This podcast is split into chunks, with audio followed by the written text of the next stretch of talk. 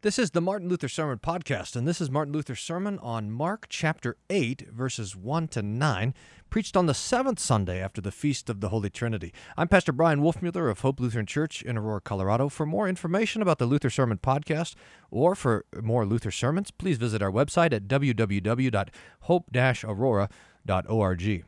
This sermon is from Luther's Hauspostille. I'm reading from a translation published by J.A. Schulze, publisher of Columbus, Ohio in 1884. Text and translation that's in the public domain. First, the gospel lesson, Mark chapter 8, verses 1 to 9.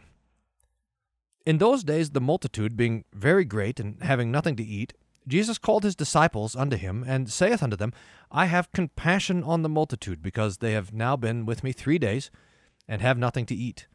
And if I send them away fasting to their own houses, they will faint on the way, for divers of them came from far. And his disciples answered him, From whence can a man satisfy these men with bread here in the wilderness? And he asked them, How many loaves have ye? And they said, Seven. And he commanded the people to sit down on the ground, and he took the seven loaves, and gave thanks, and brake, and gave to his disciples to set before them. And they did set them before the people, and they had a few f- small fishes, and he blessed and commanded to set them also before them. So they did eat, and were filled. And they took up of the broke meat that was left seven baskets. And they that had eaten were about four thousand. And he sent them away. Luther's Sermon This miracle our Lord Jesus Christ performed twice.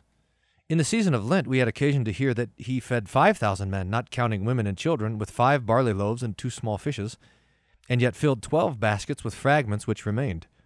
In the gospel of today, you hear that he had fed 4,000 people with seven loaves and a few fishes, and leaving seven baskets of fragments. It appears as though it had been appointed to preach about this miracle at this season, because it is the time of harvest, and people now begin to gather in the produce of the field so that all by this lesson may be reminded of God's blessing, who is repeating daily the miracle he once performed in the wilderness, when, by little means, accompanied by his blessing, he fed a multitude of people, so that they may thank him with all our heart for such benefit and for the fruits of the earth, which he annually bestows upon us and blesses. And although the supply should be small, or the produce of the field very limited, we should comfort ourselves, because our support does not depend on the quality which we possess but on the blessing of our dear Lord Jesus Christ. It is the nature of the wicked and unbelieving world that if they do not have plenty of everything, they begin to despair, as though they had to starve. God has continued to bless us richly for many years, and yet many act as though they had to die of starvation. The misers and usurers help along in this direction, refusing to sell their grain and wine for a reasonable price, but wait until they can get more. Those who do not want to recognize such blessings and miracles of God are no Christians at all, else they would more diligently seek the presence of the Lord Jesus and trust in his ability and blessing by which he can cause little means to supply large demands. Here we have a twofold comfort namely, that our dear Lord Jesus will provide the soul with the Word of God and the body with bread. God's people have no reason to doubt his promise to provide for them. He will not suffer them to starve, but will give them the necessities of life, though they may have to suffer want for a little while and be poor and despised, the world being an enemy of theirs and desirous of depraving them of the least crumb of bread. The Lord dispenses his blessing according to the rule which he has given, Matthew 6, verse 33 Seek ye first the kingdom of God and his righteousness, and all these things will be added unto you. For the evangelist informs us that the people had been with Christ for three days, and what you suppose the people were doing or seeking of him all this time? Undoubtedly nothing else but to hear his word. This is the reason also why he takes such an interest in their welfare, cares for them, and provides food that they may not perish. This then we learn to be the most important lesson first to seek the kingdom and word of God. After this has been done well, we may leave the care of the body to our Lord Jesus. For if we are true students of his word, he has concluded already to keep us from starvation. Hence he says, I have compassion on the multitude. And if he had no bread, even stones would have been turned into bread. Thus also St. Mark in the sixth chapter, when referring to Christ feeding 5,000 people in the wilderness, states that Christ departed and went into a desert place. But when the people learned to know that this fact, they ran afoot thither out of all the cities and came together unto him. And when he saw them, as St. Mark saith, he was moved with compassion because they were as sheep not having a shepherd, and he began to teach them many things. This was the greatest misery which the Lord beheld as the good shepherd and bishop of souls, that they were scattered like sheep without a shepherd. This was our condition also in the popery. The one, uh, the one called upon Saint Barbara, the other upon Saint Catherine, and no true preacher was to be found to lead, lead upon wholesome pasture, that is, to teach the true doctrine. Everybody moved and lived in idolatry and error.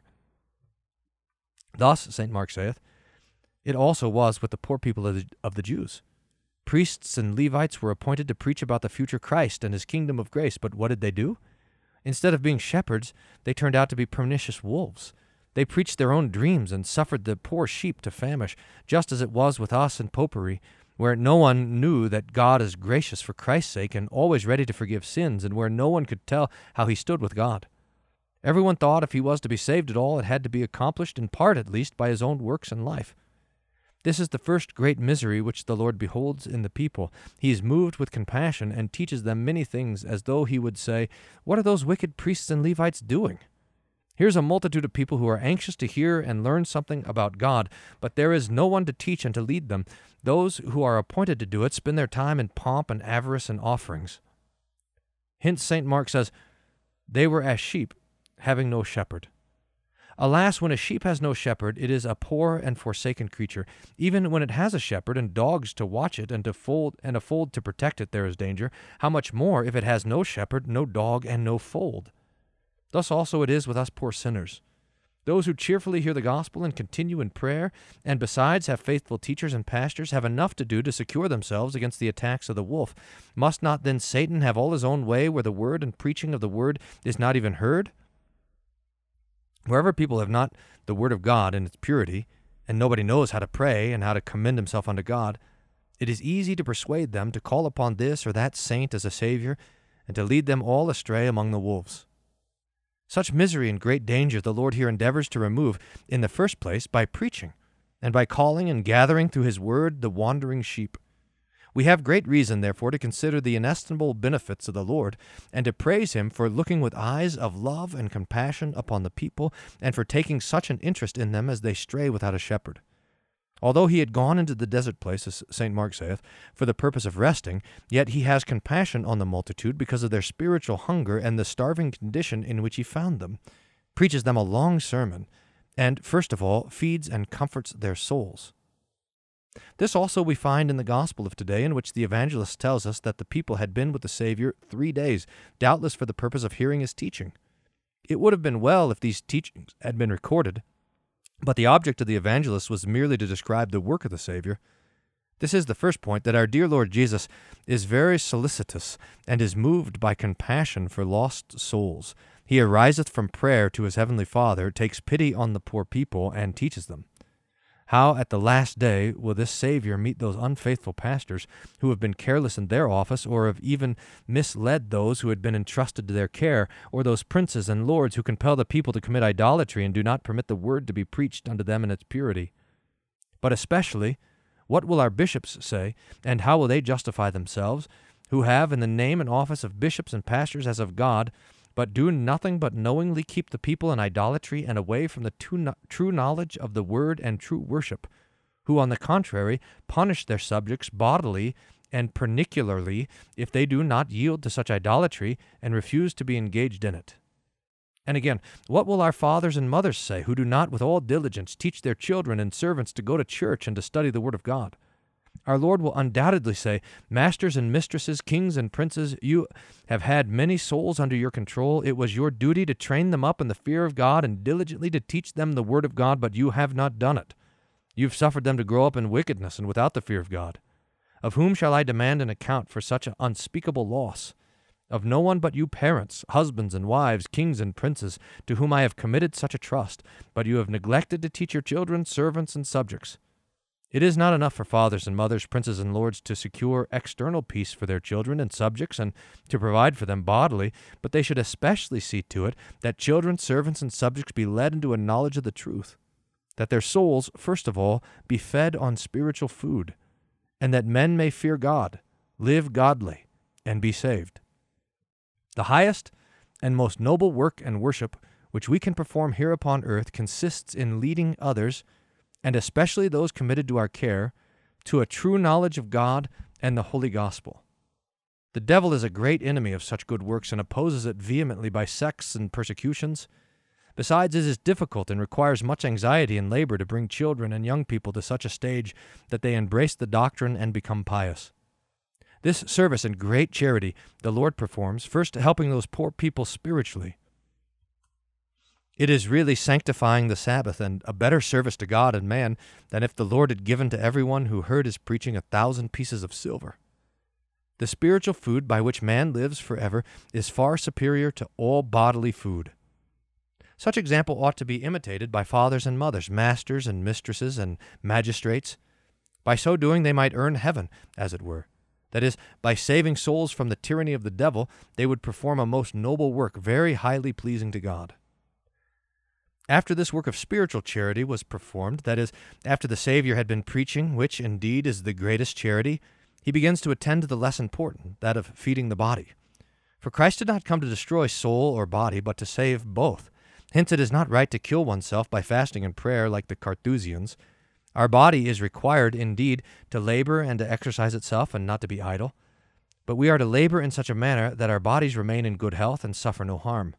Whoever abuses his body commits suicide, as was done by many of the papists and cloisters who injured themselves and caused their premature death by too much praying, fasting, singing, watching, mortifying, reading, unnatural position when lying down, and the like. All such unnecessary self torture should be avoided as a great sin. Sirach saith in the thirty third chapter, Fodder, a wand, and burdens are for the ass, and bread, correction, and work for a servant. And further on he adds, But be not excessive toward any, and without discretion do nothing. Our body is mortal, therefore it must have food to preserve health and strength. Farther, it must not be idle, but be engaged in labor, else it would become restless and lascivious and in the third place, it must be scourged or punished that it may be continue, that it may continue or persevere, and not become careless and indolent. Yet all these things must be kept in proper bounds. Man cannot work always. He also must have rest, without which no one would be enabled to live any length of time. For this reason, God has given the day for labor and the night for rest. We also set apart an hour at noon to take our meal. God is no murderer like the devil, who induces the self righteous to fast, pray, and watch themselves to death. God has no pleasure in such a proceeding. Therefore it is said by the wise man, Be moderate in all things. This is the second comfort, that we should suit ourselves to the circumstances and first of all inquire after the word of God. It matters not if this must be done in the wilderness where we have to suffer want. Our Lord is rich and ready to provide for our wants and to care for us in a much better way than we could care for ourselves. We can accomplish nothing by our care at any rate, but where God cares, there is abundance, though there be nothing at hand, as we see in our gospel lesson. The apostles also care, but in a different way. They follow the way of human reason, according to which they ask, From whence can a man satisfy these men with bread here in the wilderness? By such a care they accomplish less than nothing. But when Christ careth for the multitude, and begins to furnish bread, though there were but seven loaves and a few fishes, there is no lack. Four thousand men, beside women and children, of whom undoubtedly there was a great number, are satisfied, and seven baskets full remain of the broken meat that was left. Now, if a man were sure that he could live and subsist on a few pieces of silver, just as well as a rich man could live and subsist on ten thousand pieces, he would he feel uneasy? though he had but one piece? And would he esteem the other with his own ten thousand richer than himself? And if the one with ten thousand boasted on account of them, could not the former mockingly tell him, Your rejoicing is in vain. Though you have a great deal, yet you have no advantage over me, except that you still have more to count. Your ten thousand pieces of silver do not reach further than one piece of mine.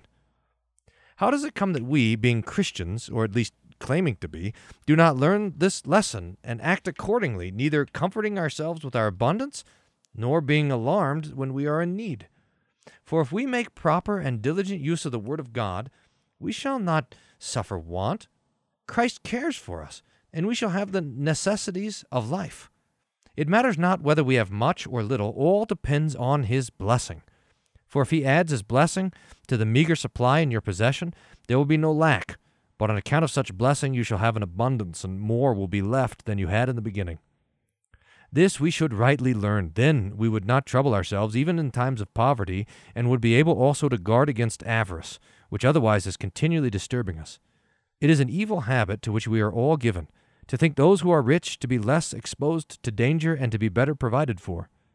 This is the reason why everybody deserves to be rich, and people at last care nothing for God or man if only they succeed in their avaricious plans and accumulate great possessions. Those who will diligently consider this miracle of Christ will have different thoughts. They will not find their comfort in abundance, nor be discouraged when in want. They will rather conclude, Whoever has Christ has a steward who is able to make much out of little, yea, to make all out of nothing. On the other hand, where Christ and his blessings are not present, the greatest possessions vanish and decrease from day to day. These seven loaves and few fishes were perhaps intended as a meal for the Lord and his disciples. Because the Lord was accustomed at times to withdraw from his friends for prayer and other purposes, the disciples had to provide food for such journeys. But as a great multitude of people, having nothing to eat, came unto the Lord, the supply of food had to answer for the whole multitude. As soon as the Lord took the seven loaves, broke them, and gave them unto his disciples to set before them, they visibly increased in his hands, so that the more he broke and gave, the more he had to give. This miracle is performed also for the good of the disciples who seek his word, but only when there is need for it. Therefore, whoever desires such a blessing must not complain of want and adversity. Hold to the word and be faithful in your vocation according to the command of Christ, and let him care for the supply of your wants. Never has it been seen or heard that a Christian died for want of bread. They may be persecuted and put into prison, and many of them may have to suffer death, but when they have enjoyed the greatest of gifts and believed the word, they always have had the, necess- the necessaries of life. Christians are not to be concerned about having luxurious living like the rich. In the case before us, there is but plain living. The Savior provides his guests with a piece of bread and fish and a drink of water, not with ten different kinds of dishes and malmsey and other costly wines, as the rich do who have great abundance. It is also the will of the Lord that his Christians here below, during the short time of their earthly pilgrimage, should not strive after great riches, but be satisfied with what he sees proper to give them. If we have enough to live on, and are well, what more do we want? With that, be satisfied. If others have more, let them thank God, and be careful not to abuse their riches to their own injury. It is evident that the sumptuous living of the rich is not very wholesome in the end, and we should rather choose a piece of bread and a drink of water with good health than the affluence which is followed by disease and a sickly body. This is generally observed to be the case among the wealthy, who care more for voluptuous living than for the necessaries of life. As a natural consequence, many of them fall a prey to all kinds of diseases and die a premature death, whilst the poor, living on scantly means, enjoy good health and a long life. And it serves such voluptuaries right they should be temperate in eating and drinking, do away with all superfluity, and content themselves with plain and wholesome food to satisfy their wants, and might thus be cheerful and happy. But instead of doing this, they go on in their, un- in their accustomed extravagance to the injury of their health, contracting all kinds of diseases and dying a premature death. Meantime, what becomes of the poor who are in want even of dry bread and whom the rich should not permit to suffer? They would be provided for if the rich would feel like sparing some of their abundance and were less extravagant in clothing and feasting, in which a great deal is wasted and squandered. Rich people generally follow the footsteps of the rich man, as recorded Luke 16, and do not regret anything spent for splendor and sumptuous living. When they are asked to clothe the poor, and in any way to lend them a helping hand, they make excuses or do it very reluctantly. They show a decided unwillingness to do their duty in this regard, as though doing so would be their ruin. Hence, it is perfectly right that God suffers them either to lose all, so that though they were accustomed to cause wine to flow in streams, they are glad to quench their thirst with a drink of water, or, if they do not come to want, to be afflicted with bodily disease and pain more grievous than poverty. The rich have their special plagues and diseases, such as gout, cramps, apoplexy, and the like. Such is their reward for overfeeding themselves and letting poor people suffer want, whilst the poor are rewarded for their suffering by being permitted to enjoy good health and be cheerful, though they have only bread and water. This is demonstrated by the proceeding of the Savior, who presented to the people only the necessary food, consisting in a piece of bread and fish, yet gave them enough to satisfy all and have some over. Thus, our gospel teaches us to know the Lord Jesus Christ as our Lord and Father, who is desirous to help us in temporal and spiritual things, first giving His Word and teaching us to know God and to be saved by His grace.